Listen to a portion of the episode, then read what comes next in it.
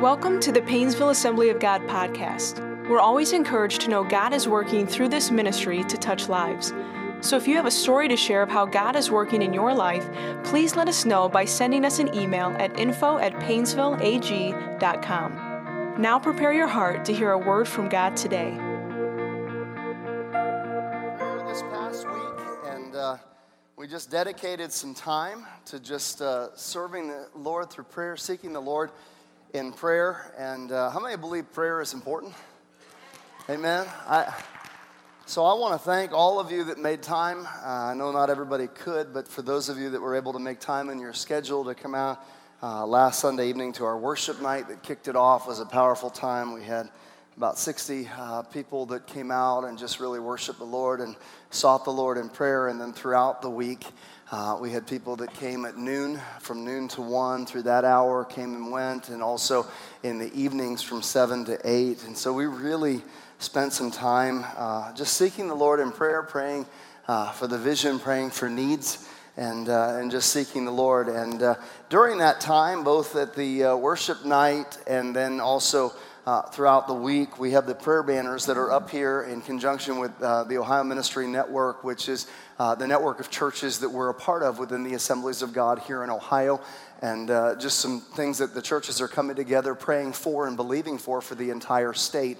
And uh, back in 2016, uh, at a retreat in January called Ministers Retreat, uh, there was a time given, a, a, message that was spoken on, on just listening uh, to the Holy Spirit, the gifts of the Holy Spirit and the prophetic, and a time of worship, and then a, a pause to begin to pray. And we were encouraged as ministers and as leaders to listen to the Lord. And if the Lord were to speak a message, a message of prophecy, a message, a word, uh, to, to speak that forth during that service. And again, a Pentecostal church, we believe in the gifts and the moving of the Holy Spirit. And uh, one by one, in a very orderly fashion, it was amazing what the Lord uh, was doing in, in that time. One by one, people began to speak out. It wasn't long things that they said, they were just short snippets of what the Lord had given them. And one by one, different people throughout uh, that time, throughout that room and that worship service, began to give a prophetic word uh, that uh, to uh, Ohio, to the churches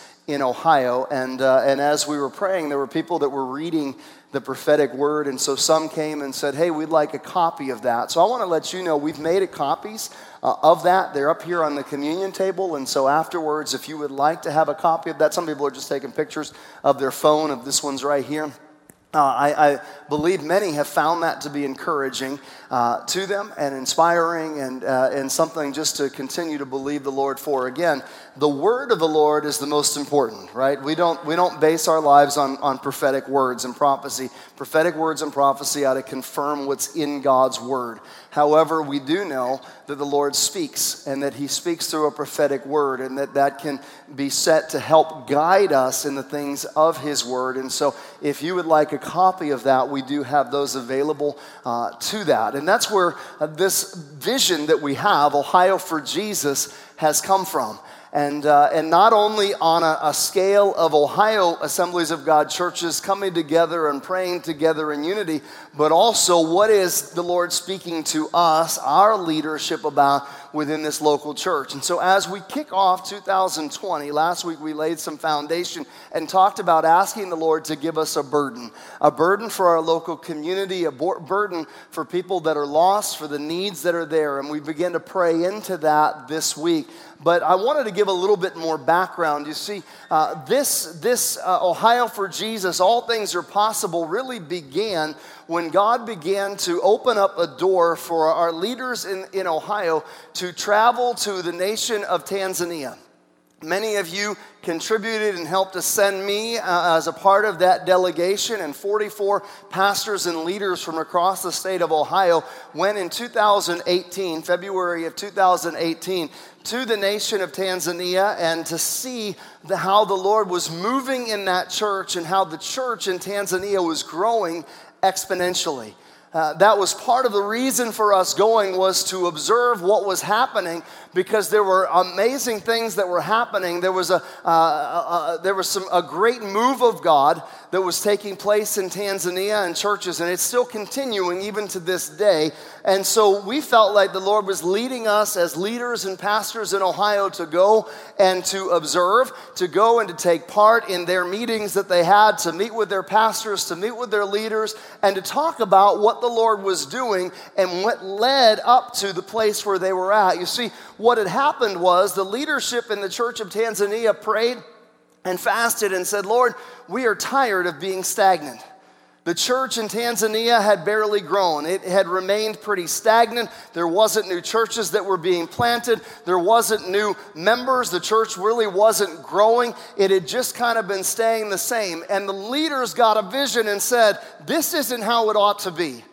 We believe that God wants to do something in our nation. We believe that, that there ought to be more that is happening, that, that we ought to be a greater influence to begin to change the culture of our nation. And so that leadership began to get together and they prayed and they fasted, and the Lord began to give them a strategic vision, a strategic plan, a 10 year initiative, a 10 year plan that began in 2009 and went through 2019. We had a chance to be there in 2018, and so uh, we had a chance to see a little bit when they weren't quite fully there. They were in the, the eighth year of their, their, this 10 year plan. And as we got there, this is what had happened. They were already close to meeting their goals, and in some ways had already gone above and beyond the goal that they had set. And so the Tanzania Assembly of God established approximately 6,000 new churches, 32 church planting schools, seven Bible colleges, and they continue to see more people discipled and discipling others. And so when I returned home and our leadership of the Assemblies of God in Ohio returned home, we began to pray about what the Lord wanted to do here in Ohio. As we came together as pastors and leaders, we began to pray. We began to seek the Lord for what He had planned. And God began to unfold what is a God sized strategic plan, a God sized vision. In other words, uh, this will not be accomplished unless the power of the Holy Spirit does something. It will also not be accomplished unless each Assemblies of God leader, pastor, church, each church, and the members of each church, those who attend each church, get a hold of the vision, and together in unity, we begin, we begin to say, you know what, we want to reach Ohio for Jesus. It takes unity. That was one of the things when we were in Tanzania that we saw. There was prayer and there was fasting, but there was also unity where everybody was coming together around the same things. Rather than everybody just doing their own little thing here, their own little thing there, everybody was coming together to say, Lord, how can we accomplish this vision in our community, in our village, in our area? It was powerful that way, and I believe that's going to be the case here as well. And so we began to, to pray, and, and, uh, and again, uh, the Lord began to put uh, different things into our heart. And so we, we took a look at our state motto with God, all things are possible. How many know our state is one of the only mottos that actually comes from the Bible? comes out of the Bible. And so, Ohio for Jesus, all things are possible because there is nothing that is impossible with God. How many believe that? There's nothing that's impossible with God. And, uh, and so, uh, what, what came out of this was four components to the vision that the Lord had, had given for the church in the next 10 years. Four components. One of them being disciple making. Now, at our, at our Ohio level, it's called church health, but here at the local level, it's disciple making.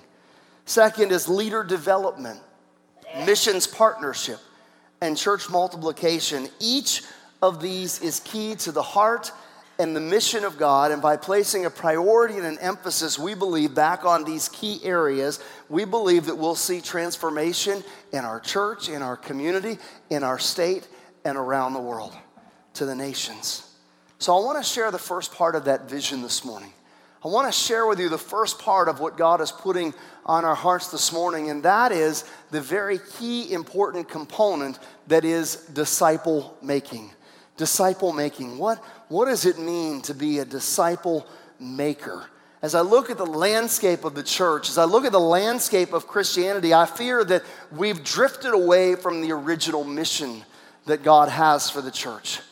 that Jesus had given his church. Culturally speaking, I think that the idea of what it means to be a Christian uh, and what it means to be the church has taken on all kinds of different forms, but has kind of drifted away from what Jesus meant by being a follower and a disciple of him. You see, for some, being a Christian is tied to religion or it's tied to a family identity.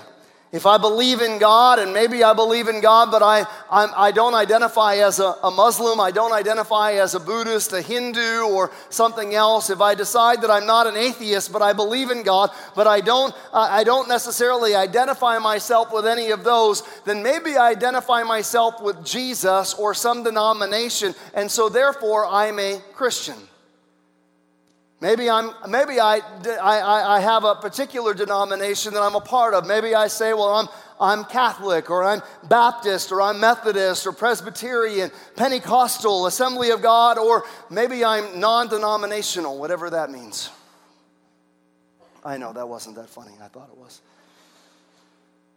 with this, being a Christian then is about the church that I attend or the church my family attended or what my family believed growing up or that kind of a thing. And so, therefore, if I ask you, Are you a Christian? many people will say today, Yes, I'm a Christian.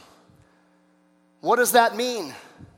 What, what, what, does that, what, what, what does it mean to be a Christian? I think oftentimes we think of, of it as a place where I go to a building. I think of the church as a building. I go to that building, I go to that place, and, and I'm, I'm pretty regular where I go, and they have a worship service, and the pastor preaches. We sing a few songs, the pastor preaches. I go home, I'm a Christian. Uh, and that, that basically is where it ends. Maybe there's classes and activities, things for the kids, things for the youth, uh, classes for the adults, things that the pastor preaches or the church organizes some events where I can serve. And I, I check those boxes and, and I'm a Christian. And uh, what I'm saying, none of this is wrong. It's not wrong, it's just incomplete. Because being a Christian, being somebody who is a Christian, is a lot more than just attending church on a regular basis or attending an activity or serving from here to there or giving a little money in the offering or something like that or being a part or affiliated with a particular denomination where Jesus is central or where they talk about the Bible. Being a Christian is so much more than that. But I feel like it's gotten lost. I feel like what it means has gotten lost. And I, am not trying to come down, I'm not trying to be negative, but I just feel like the mission and what Jesus Christ has left us with as his disciples is a lot more than that. And again, I'm not saying these elements are wrong, but I just think that the church in the New Testament looks very different than the church of today. Before the term Christian was ever used, those who identified themselves as followers of Jesus were called disciples. So, what does it mean to be a disciple? If we're going to talk about the goal of disciple making, I think we have to start with the foundation of what does it mean to be a disciple. The standard definition is the term disciple used as a noun is someone who adheres to the teachings of another. They're a follower or a learner. Refers to someone who takes up the ways of someone else. You see, in many ways, it's kind of an apprentice. Somebody who learns and becomes like the master or like the teacher. And applied to Jesus, a disciple is someone who learns to live like Jesus did.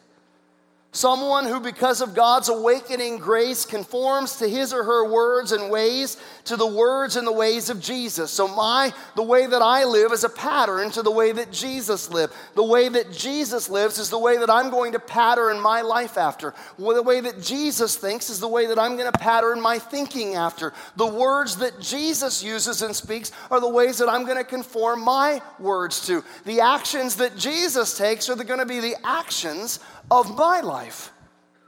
That I take a look at Jesus and I pattern my life after him and I begin to learn to say, Lord, what does following you look like? Jesus, what would you, you know, there's this phrase back in the day with little bracelets, WWJD, what would Jesus do? But it's, it's about learning the ways and becoming like Jesus. The first time we see this happening is in Luke chapter 5. We, we looked at this same passage of Scripture. It's amazing how God will put a passage of Scripture before me uh, just on a continual basis, and I can't get away from it. For the last couple of weeks, I haven't been able to get away from this one passage. And we talked about in the Travel Light series, and we talked about letting go of control. It's a time when Andrew, Peter, James, and John, they had been fishing. They were fishermen by trade. This was before they really had met Jesus. They were out, and they had been fishing all night, and they had caught caught nothing. Anybody remember the story? If you've been, you were here a couple weeks ago, you know I talked about this. They had caught absolutely nothing. And they, they came in in the early morning in the daytime and they began to wash their nets and clean their nets, which said, you know what? We're done for the day. We haven't caught anything. We give up. And about that time, Jesus comes and there's a crowd that's following him and he begins to teach he begins to share, he begins to teach, and the crowd is pushing. And so he's up against the shore. So he sees one of the boats and he says, Hey, I'm going to get in that boat and I'm going to push away from shore a little bit and I'm going to begin to teach. And so Jesus in the boat, pushed away from shore, and he's teaching during the day. And then all of a sudden, he finishes uh, teaching and he says to Peter, he says, uh, Hey, uh, why don't you push out a little bit from shore? I want you to go out into deep water and I want you to throw your nets over again. All right, and Peter, being the fisherman, you can tell he's kind of like, Oh my goodness, we have fished all night. We, we, we have cleaned our nets. It, this is not the time of the day that you catch fish, and you don't do it in the deep water. You do it in the shallow water. We're, you, we're the fishermen. You're, you're the spiritual teacher. You stick to the spiritual stuff. We'll do the, we'll do the fishing stuff. Anybody ever told Jesus that before? I'll do what I do. You do what you do. All right, I'm going to do my thing. And, and but but this is what he says. Simon answered, Master, we've worked hard all night, haven't caught anything. But then he says this: Because you say so. I will let down the nets. Now, we talked about this in that, in that message in terms of it's time to let go sometimes and let Jesus, because even though you think you know, you don't know. And if Jesus tells you to do something, you better do it. Sometimes we got to let go of that control, right? Peter was willing to follow the request, even though he didn't necessarily agree or believe there'd be a catch, but he let go. And his willingness to surrender Jesus caused the, the net to be so full of fish, they were empty on their own, but then their nets were so full of fish that they began to break, and they had the other boat that came out to help, and they began to bring it in so much so that they filled both boats with fish that they began to sink. And here's Peter's response. When Simon Peter saw this, he fell at Jesus' knees and he said, Go away from me, for I'm a sinful man. It brought him to a place where he said, I'm a sinner. whoa, I have to take a look at myself. The astonishment of what took place and the miracle that took place caused Peter to recognize his own sinfulness, and he falls down before the Lord and says, Go away from me, go away from me, I'm a sinner. But here's Jesus' response Luke chapter 5, starting in verse 10. Then Jesus said to Simon, Don't be afraid. From now on, you will fish for people. So they pulled their boats up on the shore. They left everything and they followed him. Friends, it says they. Simon Peter was not alone. His brother Andrew and his co workers, James and John, were also astonished by what happened. And when Jesus, in humility, invites them to follow him, they decide, you know what? We are going to follow Jesus. And what does Jesus say to them right from the beginning? The invitation to discipleship was an invitation to purpose. And the invitation to purpose was no longer are you going to fish for fish, no longer are you going to do that. You're going to fish for men. That is the call of the disciple. The call of the disciple is not just simply to follow Jesus wherever he goes, but it's to follow Jesus so that you can begin to complete the purpose for which he has saved you, to which he has called you, to which he has given you his grace. A disciple is not just one who learns, uh, it's one who fishes for men. A disciple carries on the work of his master and his teacher and does what his teacher does. And again, going back to when I take a look at the landscape of Christianity today and I begin to survey, I find that there are many who, like Peter, have been astonished at the work of what Jesus Christ have done and have come to the place where they recognize their own sinfulness. I am a sinner. We confess that sin. But when Jesus invites us to follow him and invites us to fish for men, we stop right there. I like to be forgiven. I like to have my, my sins forgiven but I don't know if I want to fully obey. I don't know if I want to do the purpose for which you have called me. and stop short. For others, we start following Jesus. We recognize that.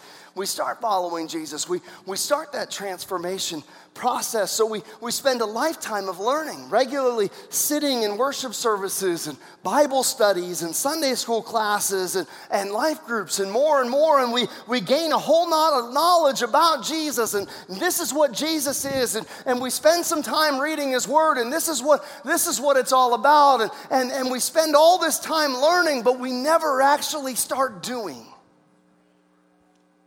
We've relegated to being a disciple to somebody who sits in Bible studies, and Bible studies are not bad, but who sits in Bible studies and gains a lot of knowledge, but never fulfills what he calls a disciple to do, and that is, I will make you fishers of men. We never pass on what we learn and begin to disciple someone else. And yet, that's what Jesus commanded us to do. You say, where did he command us to do that? Well, it's something that we preach on, that we've heard. If you've been in church for any length of time, you know this, you could probably quote it. It's something that's called the Great Commission. Here we go. You're about ready to turn me off. The Great Commission. Oh boy, here we go. He's going to preach on the Great Commission and all about this evangelism stuff. I had a witness. I had to tell people about Jesus. And I go back to that time when I'm like really, really scared because somebody gathered me up and they didn't give me a whole lot. And they told me we're going to go start knocking on doors and we're going to knock on people's doors and we're just going to start right in and talk to total strangers about Jesus and we're going to witness. And then they're going to get mad at us and they're going to slam the door and they're going to think that we're one of those other people that goes around and knocks knocks on doors and they're going to turn me off. And I just have never had a good time with that. I can't go on the street and just start talking to somebody about Jesus. I can't just, you know, do, I mean, I just, oh, that just scares me. And so I just say, I'm not going to ever do that.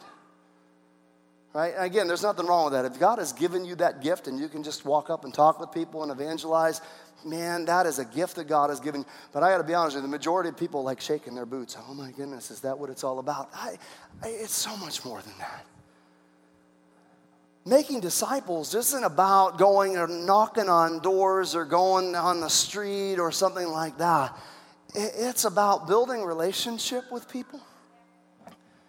Praying and saying, Lord, who would you have me to take what you have given me so that I can pass it on to someone else? So that I can introduce somebody else to Jesus. You see, Peter was introduced to Jesus because his brother Andrew had heard Jesus preach and, and had come up, Andrew and John had come up and they said to Jesus, are, are you the one we should be looking for? They have been following John the Baptist. Are you the one that we should be looking for? Or should we look to somebody else? Jesus doesn't give them an answer. He just says, hey, come spend the day with me. So they begin to spend the day with Jesus, and then Andrew goes back to Peter and he says, We've met the Messiah. Come and meet him too. Began with an invitation that said, I met someone today who changed my life. I met someone today that had a great impact on my life. I want you to come see and meet him too. That's that is the beginning. That's the beginning. But discipleship is about passing it along. When we were in Tanzania, we had the opportunity to preach at these pastors' conferences we had the opportunity to preach, and I tell you, it was humbling because they're doing this whole work of the, you know, all this stuff is happening. I'm thinking, what do I have to offer you? But they gave us this opportunity and this platform to preach. And so as we're preaching, I'm, I'm looking out and I'm not seeing eyes, I'm seeing the tops of heads. I'm thinking, what are these people doing? Well, they're feverishly writing down everything that I'm sharing. They're writing it down. They're writing it down. They're writing it down. So I began to ask a few of them, you know, you're writing this down. What are you doing? And our interpreter said they're, they're writing that down because they're going to take that back and they're going to begin to, to preach it to their people. They're going to begin to share it to their, with their people. See, it's taking what we have learned, what we have gained, and passing it on, not just keeping it in here, but passing it on and beginning to train up, beginning to teach, beginning to, to, to let the word flow through me instead of just to me. See, I want to take a look at the Great Commission because the Bible says here that Jesus says, I will build my church and the gates of hell will not prevail against it. Listen, listen, when we're talking about this, we're not talking about growing a church. That, that those things happen. I mean, the church grows, but the, the responsibility of building the church is Jesus' responsibility. It's not our job to build the church. It's Jesus' job to build the church. Jesus has not called you or me to build his church. In fact, the gospel mentions church only two times. One, it's about conflict resolution. Imagine that in the church, conflict resolution. I don't know anything about that. The other thing is right here where he mentions about I will, he will build his church. See, our job is not to build his church. Our job and our only job is the last instructions that he gave us, and that is to make disciples. And if we make disciples out of that, guess what we get? The church. The Great Commission is about disciples making disciples. So let's take a look at this passage. Let's take a look at the Great Commission this morning. Says this Now the 11 disciples went to Galilee, Matthew 28, starting in verse 16, to the mountain to which Jesus had directed them. Some believe this is the same mountain that was the Sermon on the Mount in which he first brought his disciples and began to teach them after he had invited them to follow. Some believe this is the, the same mountain. When they, when they saw him, they worshiped him, but some doubted. How many would say that's kind of like me? some worshiped him, some doubted. Sometimes I doubt. Jesus came and said to them, All authority in heaven and earth has been given to me. Go therefore, here it is, and make disciples of all nations baptizing them in the name of the Father, the Son, and the Holy Spirit, teaching them to observe all that I have commanded you. And behold, I am with you always, even to the end of the age. Now, again, we're, we're looking at four commands in this passage, four commands that we can live out practically in our lives. But before we do that, I want to I wanna start with something that's very significant, and that's the foundation. It says this All authority in heaven and on earth has been given to me. That, that's a reality that ought to compel us to give ourselves to the commands that follow. That the authority of Jesus Christ, the truth is that the Lord is over everyone and everything. Amen? He's over everyone in everything. Now we have a hard time in our Western culture because we don't have a we don't we don't have a, a, a king or an absolute ruler who rules over us. Uh, so we have a hard time understanding what Jesus is saying here. But at the time, you have to understand the disciples were living into a Roman culture, and if the Roman Caesar was the one who said, "I have all authority," all right, he was Caesar. He said he was God in many ways. That's what he wanted was people to worship him as God. He had absolutely all authority. There were no human rights. There were no personal rights. You couldn't stand up. There was not a civil rights uh, lawyer or attorney that if the king decided to take your land or decided to take something from yours that was going to stand up and say, oh, no, no, no, no, no, you can't do that. You have a right to that land. There was nothing like that. If the king wanted to take something of yours, he would. If the king wanted something, he would. If the king wanted to do something, he would do it, and there was nothing that was there to stop him. We don't we have different checks and balances, so we don't quite understand what it means to have a ruler that has all authority. Take the speed limit, for example. It may say 35, but many times we're going 38. We're going 40 we're going 45. And sometimes, if it's unmonitored and we know it's unmonitored, we're going a lot more than that. Why? Because the speed limit doesn't really have authority, it's suggested authority. We suggest that you go this. Now, we know that there's supposed to be a law, and if there is a police officer that's there, that he can pull you over, but we take it as suggested authority. But I want you to understand something. When Jesus says he has all authority, it's not suggested authority. It's absolute authority. And now Jesus is saying, Yeah, you've been living under Caesar's rule, but I want you to understand something.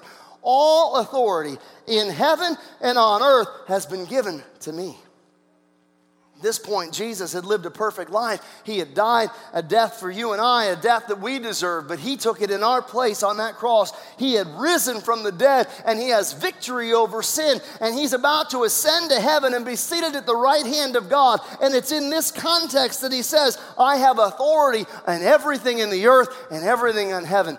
I'm the one in authority what had been prophesied in the book of Daniel, chapter 7, 13, and 14, had now become a, a, reality that he has sovereign dominion over the rulers in the nations everywhere. Friends, that is a good reminder for us because oftentimes we, we're like, oh, I don't think, I can't make it. I can't, how am I going to, who's going to, how am I, you don't have to worry about all that. You got to you got to remember who. Who commanded that? Who has authority? Whose authority you are under and who has commanded you, who has said, I, want, I am commanding you to do this. You are following me. You are my disciples. Jesus is Lord over everything, He governs everything. leading and guiding human history towards Revelation chapter 7 that tells us that in that day, every nation, every tribe, every tongue, every people will gather around the throne and will give glory to God. Philippians chapter 2, 9 to 11. Therefore, God has exalted, has highly exalted him, meaning Jesus, and bestowed on him the name that is above every name, earth and under the earth, glory of God the Father, so that at the name of Jesus, every knee should bow in heaven and on earth, and every tongue confess that Jesus Christ is Lord to the glory of God the Father. That's what it is. Think about what that means. And as the Lord directs our lives, our, our lives are directed by Him. Our lives are His to direct. That's where that giving up of control. Lord, my life is not my own, it's yours to direct. That's what it means to be a disciple. That's what it means to be a follower of Jesus. He said that if any man would take up his cross and follow me, deny himself, take up his cross and follow me. That's what discipleship means. It's about surrendering and saying, Lord, you have absolute authority, you have absolute control. I want you to direct my life, determine my life. Remember, He's just not our Lord, but He has authority over heaven and earth. That means every people group, every nation in the world. And there's a lot of different nations, amen? There's a lot of different nations, but he says every nation will bow down. Every people group will bow down to the greatness and the glory. They will proclaim his majesty. They will proclaim his justice, his mercy. They will proclaim his lordship. And it ought to be that authority that we have in Jesus Christ, the power of the Holy Spirit and the authority of the Lord that ought to compel us to follow the Great Commission and to make disciples. You see, Matthew 28 19 and 20 contains only one imperative verb. It's a command. And the original command is make disciples. Make disciples. This is then surrounded by three participles, which are the going, baptizing, and teaching. And that is where we see three of the four components that make up the Great Commission. So, what does it mean to make disciples? First is this share the word. Share the word.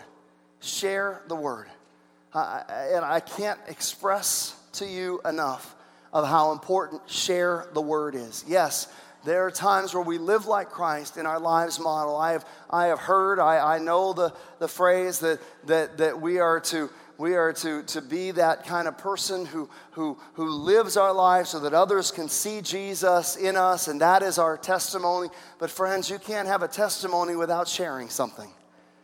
Nobody is a witness unless they talk about what they've seen and heard.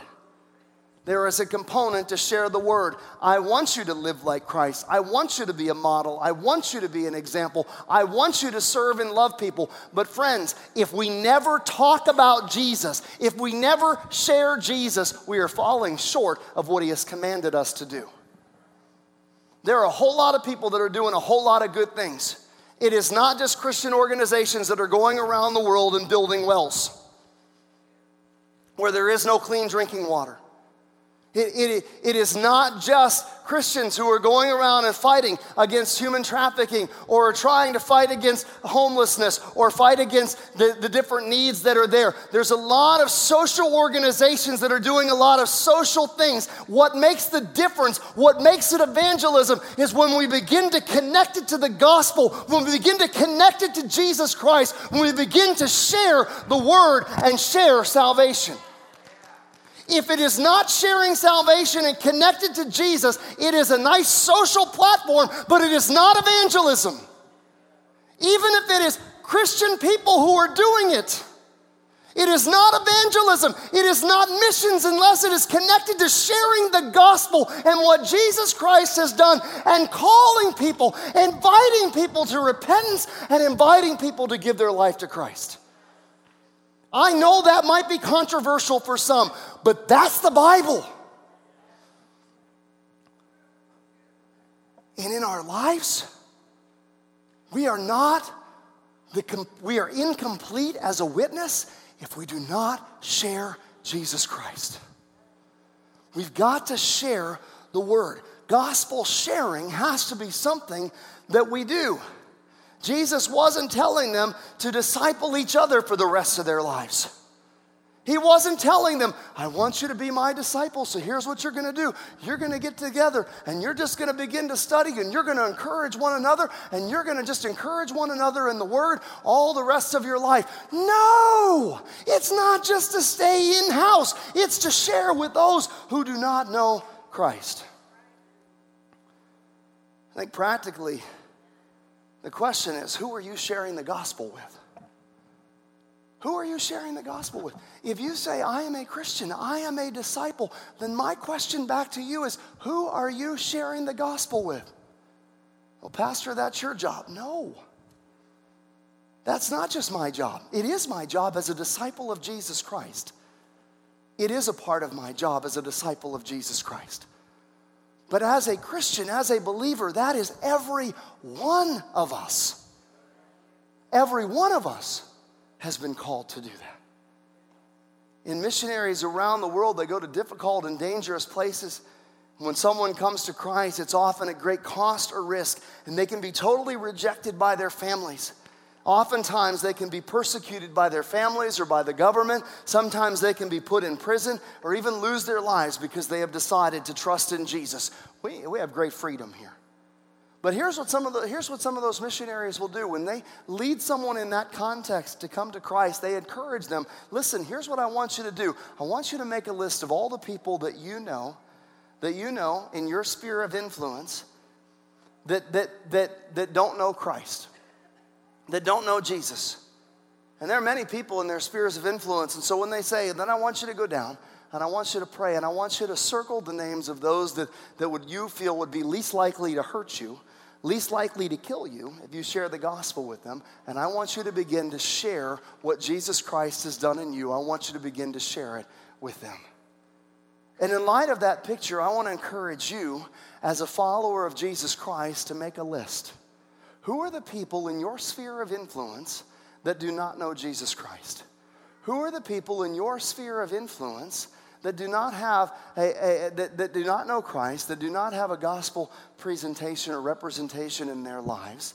And there's probably nobody on that list or very little people on that list that are going to hurt you if you tell them about Jesus are going to kill you or going to, you know, persecute you. But I want you to begin to pray about that. See, in your bulletin, and at the end, we're going to have the ushers be ready to pass them out. But in your bulletin, there's a card. There's a card.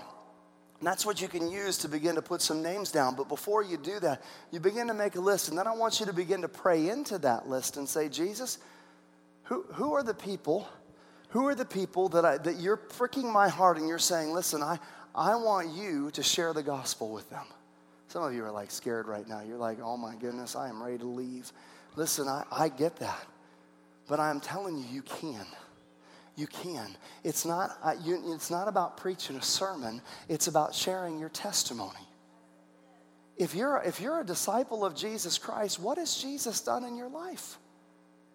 If you don't have a testimony, have you really received Christ? Have you really experienced His salvation and His grace? Or how long has it been since you've had that encounter and it's gone cold? Friends, we, I want you to begin to say, Lord, you've put these people in my life for a reason. See, sharing the word is where disciple making starts, but it's not where it stops. You see, the next part, the next thing that I want us to look at is you, you share the word, but then number two, you show the word. You show the word. Jesus said in Matthew 28 19, therefore go and make disciples of all nations, baptizing them in the name of the Father, the Son, and the Holy Spirit. We're to make disciples and then we are to baptize them in the name of the Father, the Son, and the Holy Spirit. What is, why is baptism so, so connected and so important to the Great Commission? Because in the essence of disciple making, there is something important about baptism. You see, according to the scriptures in Acts chapter 2, Romans chapter 6, Matthew chapter 3, baptism is described as a public identification in our lives that we are identifying ourselves as followers of Jesus Christ. And in baptism, we identify with what happens in the gospel. So in Romans 6, when we, when we see this, it gives us the picture of water, and it says that we, when we are baptized, we are literally dead to our sin. We have died with Christ. We have died with Christ, and we have been raised to life in Him. So as we go down under the water, we are being baptized in Christ. We are in Christ, and we come up a new creation. The old things have passed away. The thing, the, behold, all things become new. It's not something spiritual. It's not a spiritual work that takes place during baptism, but it's symbolic of the spiritual work that has taken place during salvation. And what we see here is this picture of being fully in Christ, every part of us. And it goes even deeper because not only we identify with the life of Christ, but also in baptism we are identified as being a part of the body of Christ. Oh, I can be a Christian and not go to church. Oh, dear Lord. Oh, deceived one, come talk with me. Let me tell you about how, right from the very beginning, God said it was not good that man should be alone, and that was before sin. Why? Because He is Father, Son, and Holy Spirit. He is one, He is in relationship. How dare we think that we can be out of relationship and still be a follower of Christ? Oh, deceive one, let me know. And going to church does not make you a Christian. But let me tell you something when you are not a part of the body of Christ, I question whether you are. Oh, but I get hurt but people are mean. Yeah, people are mean all over the place. Quit being so offended. Deal with it, deal with the pain. There's a way to do that. It's not to disconnect yourself from the body of Christ, because chances are you've hurt and offended somebody else too. It's not just them. Dear Lord, I'm sorry. Nothing frustrates me more. We all got our problems. We all offend and hurt each other deal with it the way that Christ says to deal with it. All right, that's off topic. Let's get back. Because when, I'm a, when I'm a believer, I'm not only baptized into Jesus Christ, but I'm a part of the community, I'm a part of the body. That's what communion is all about. When we come together for communion, it's the followers of Jesus coming together. I'm a part of his body. Well, what's so important about being a part of the body? See, it says in 1 Corinthians 12 13, for by one Spirit we all were baptized into, immersed in, that is, placed in one body. One body. So here's what happens. I become, I, I hear the word, I give my life to Christ, but then I got to know how to grow. So what do I do? I become a part of the body so that I can begin to learn and see what it means to be a follower of Jesus Christ. I identify now with a community of faith, and God has designed churches to be a place where, as disciples, we can grow and mature because we can see what it means to actually follow Christ. And it's through relationship with the body and other believers that I begin to see model the transformations that come with discipleship a transformed mind, transformed affections, transformed will, transformed relationships. In Acts chapter 2, following Peter's invitation to those who had heard the word and repented and baptized, it was said 3,000 were saved. What happened? They formed discipleship groups. So those who received his word were baptized. And they were added that day about 3,000 souls. And then it goes on to say they devoted themselves to the apostles' teaching and to the fellowship and to the breaking of bread and the prayers. They came together in the temple for corporate worship, and then later on, we see that they got together house to house and began to fellowship and study the Word of God. They began to meet the needs of one another. They began to see what it means to be a follower of Jesus Christ. Imagine you were to lead someone to Christ tomorrow. By God's grace, somebody on your list that you've been praying for, you begin to share the gospel with them and they begin to believe in Christ. Well, then, how does that believer grow in Christ? Well, they got to learn how to study the Bible, right? How are they going to learn? Well, you can give them books and you can tell them about it and tell them you need to study. You can give them a now what, you can give them something like that. You can do that. Or you can say, you know what? Let me show you. Here's how I read the Bible. Here's, here's how I begin to make sense, because sometimes it's hard to make sense. There's, a, there's some things, some tools you can use. Here's some questions you can ask as you're reading. Here's some things that you can do. And you begin to, you begin to show people. You begin to, say, hey, let's meet for breakfast. Or, hey, why don't you come over and, and we'll do some devotions together and I'll, I'll show you. How much more effective is that? Or, you know, hey, when you come to Christ, you need to pray. Well, I don't know what it looks like to pray. Well, you know what? Why don't you come over? We're going to pray together. I'll show you how to pray. I'll show you how to pray. Here's the problem. And this is where some of us shake. Well, well, I don't know how to study the Bible myself. Well, I don't know how to pray. Well, what if they have questions I can't answer? Guess what? Do you know how you continue your discipleship? when you begin to disciple somebody else. The reason that the church is so stagnant is because we've stopped making disciples and we've started just sitting and I'm going to do this and I'm, gonna, I'm just going to pour in, I'm going to do that, and we don't pour out, and you never grow that way. God has designed this really cool thing that if you want to continue to grow in maturity and in discipleship, you begin to disciple somebody else. It pulls you in. That's what it's all about. We need to realize that God has designed us disciple making not just for others to grow in Christ, but He's actually designed disciple making for us to grow in Christ. And I'm convinced that every follower of Jesus will plateau and their relationship will hit a ceiling as long as we keep living for ourselves. But if we start living to see other disciples grow in the image of Christ, we will grow in God's word in a way we've never grown. We will grow in prayer like we've never grown. We will grow in some of these areas like we've never grown before. All right, I gotta, I gotta quickly because I want to get to the end here. Making disciples, what does it mean? We got to teach the word. We've got to teach the word. And again, teaching the word is not, I'm not talking about you're going to stand up in front. Not everybody has the gift of teaching. I'm not asking you to stand in front. I'm not asking you to teach a Sunday school class. I'm not asking you to stand up in front. But it actually, it, it's actually as we go. And, and it's the, in the context of relationships. So Deuteronomy chapter 6 talks about this back in the Old Testament and the kind of conversations we ought to have. And it says this All these words that I command you today shall be on your heart and you shall teach them diligently to your children. And you shall talk when you sit in your house, and when you walk by the way, and when you lie down, and when you rise. You shall bind them as a sign on your hand, and they shall be on the frontlets between your eyes, and you shall write them on the doorposts of your house and on your gates. You know what this is essentially saying? What you learn, you begin to pass on. And you do that in the course of the normal rhythms of the day. So, as you're, this says, as you walk along the road, how about when you're driving in the car? It talks about mealtime. You said when you sit in your house, how about inviting people over to sit in your house? When you lie down, when you rise up, how about around meal times? How about around breakfast? We're just talking. Discipleship takes place in the context of everyday life. This is not something outside of it, but it is making time to be with people, to have God conversations, to have discipling conversations, and to talk about what God's word says and how it applies to the various situations and circumstances.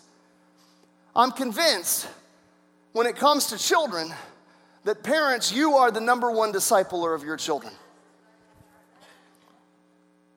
They come here. If you happen to come frequently on Sunday mornings, then they get about an hour and a half here a week.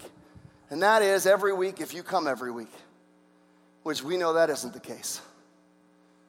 Sorry, just being honest. Some come twice a week, some of you come on Wednesday night. So good, they get three hours. An hour and a half Sunday morning, an hour throughout the rest of the other hours. The rest of the day, the rest of the time, the rest of the week, guess what? They're in your house. And it's not about what you say, it's about how you live. It's not about what you say, it's about what you do. You are the main discipler. Pastor, my kids just aren't growing. They're coming to church and they're just not growing. What are you doing at home? That's what I'm going to ask you. You can be mad at me. Some of you are offended and get mad at me. That's fine. But I'm telling you the truth. Here, here's the thing. This is in the routine of, we got to disciple, make discipleship a part of our everyday lives, our routines, our friendships. We got to invite people. We got to make time for this. Why? Because that's what being a Christian is. That's what He commanded us to do. That's what Christ has commanded us to do. Everything that I've learned has been intended for me to pass on to somebody else. Thirdly, serve the world. Serve the world again to all nations.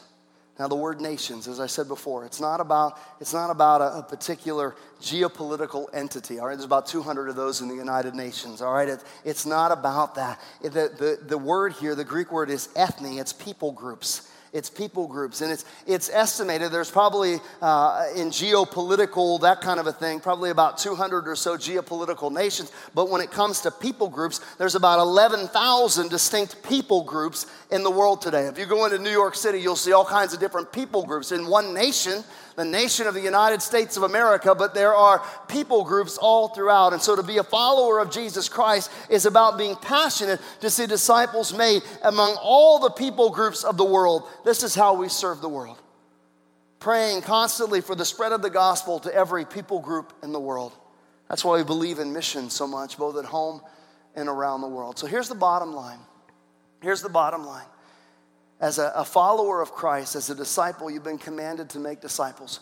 During the Great Reformation, the Great Reformation took place 1500s, 1600s. We, we hear names like Martin Luther. We, we hear names like John Calvin associated with that. The biggest part of the, the first Reformation that took place was about the Word of God. It was taking the Bible and the Word of God that happened to be kept and chained to the church and to the clergy and only the higher ups and getting it in the hands of people, getting it in the hands of every everyday people. Here's what we need a second Great Reformation. The second Great Reformation is to get ministry into the hands of the the people. Ministry in the hands of everyone. We need a second great reformation. That every disciple is intended to share the word of God with people that don't know him yet. That's what the commission is all about. Our aim is simply to tell God, you know what? Here's my life. I want to be a part of the spread of the gospel to the ends of the earth, however you want to use me, whatever you, wherever you want me to go, whatever you want me to do. I want to be making disciples in every nation. That's what we ought to be. And so I want to encourage you today. Who is it? Who is it that the Lord is calling you to disciple today? And Jesus said this I give you this promise if you do this, I will be with you always, even to the ends of the earth. In other words, I will be with you. My presence will be at work with you. When you lead someone else, when you share the gospel with someone else and they begin to follow me, my presence is with you. My presence is with you at work. My presence is with you as you begin to, to show them what it means to be a follower of Christ. When you begin to teach, my presence and my power when you serve, my presence is with you. God's plan is for the spread of the gospel to the ends of the earth, and the Bible says the gates of hell cannot prevail against it. Disciple making, Christ commanded, spirit empowered. It's a spirit empowered duty of every disciple of Jesus to evangelize unbelievers, to baptize believers, to teach the word of Christ, to train them to obey Christ as members of his church, and make disciples on mission to all nations. Share the word, show the word, teach the word serve the world. That's what God has called us to do. So here's the challenge. I'm going to ask our ushers to be prepared as well in case somebody didn't get one and you want one. In your bulletin, open it up. There's a, there's a card in there. There's a card in there. I'm going to ask the worship team to come as we're doing this. There's a card in there.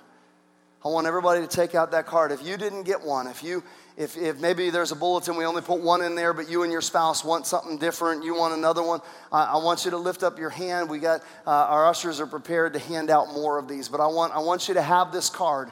I want you to have this card, and I want you to begin to pray about who you're going to put on that card. Who are the names? Who is the Lord calling you? Who is the Lord calling you to disciple?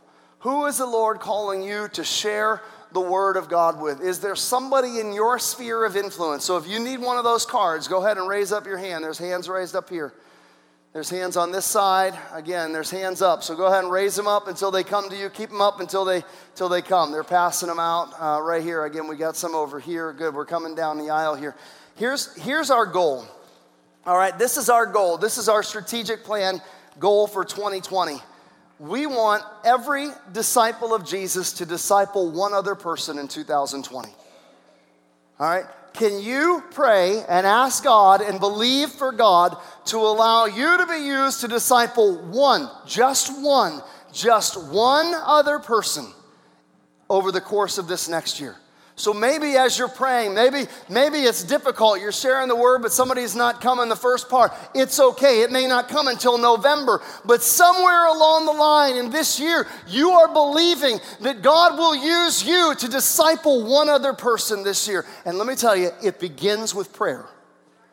You've got to begin to pray because this is a spiritual thing, and you need the Lord to go before and to begin to open up the opportunities in the door and to season your speech and to give you the opportunity to share your testimony, to share your word. You need the Lord to begin to work. It's a spiritual thing. So we have these cards because I want you to make these names and these people a matter of a priority. Because guess what happens? It would be amazing. This would be awesome. Is that if everybody did this, we got about 300, a little over 300 that are in the sanctuary.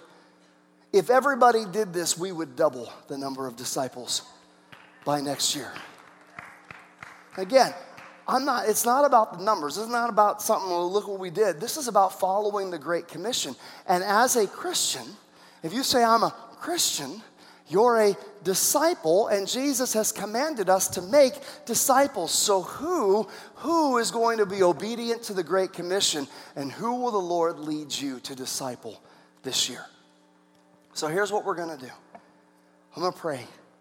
I'm going to pray. The worship team is going to sing. And what I want you to do is, I want you to begin to write down names, and I want you to begin to say, Lord, I, I commit these people into your hands. These are your cards to take. You're not going to just leave them here. I don't want you to leave them in your pew. And if you respond and decide you want to begin to pray over these names here at the altar, which I'd invite you to do, if you want to come down and just spend a little bit of time and Lord, I'm praying for this person, I'm praying for this person. Give me an opportunity to share the gospel with this person. This person really needs you. They need to know you, they need the gospel. Give me the opportunity to disciple them. I want to invite you today, before you leave, to make that commitment of prayer and to say, Lord, I pray that you'll open up the door and allow me to be able to disciple somebody on my list somebody you're laying on my heart, somebody in my sphere of influence that you're calling me to step away from my own concerns, from my own problems, from my own self, and to begin to invest in somebody else as you have commanded me. And I want to invite you to do that. So we're going to begin to sing and pray in just a moment. I want you to write down those names. And then for some of you, you may just want to respond. I want to encourage you to respond and to make a place of prayer and to, and to say, Lord, we pray for these folks. We pray, Lord. We pray into this vision. We pray into what you are doing. We pray into what you are doing. Come on, let's stand. Jesus, right now, Lord, we ask you to give us the names who are the people, Lord, in our sphere of influence? Father, who are you leading us right now? Who are you leading us, Father, that we can begin to, to disciple? Who are you calling us, Lord, to share the word with, to show the word, to teach the word? Who are you wanting us to serve in the world? Father, we just pray that you will speak to us because this is about your heart. You want us to be disciples who make disciples. Father, I pray for the power of your Holy Spirit and for you to show us, Lord, who we're to write down, who we're to begin to pray into, and that God, you would open up doors, you would open up doors of opportunity. In Jesus' name, amen. Go ahead and write those names down. Go ahead and begin to write that down. And let's begin to just close by committing that to prayer, beginning to pray over those names. Thanks for listening to today's podcast. We pray that you are encouraged and strengthened by God's Word. For more information about Painesville Assembly of God, please visit painesvilleag.com.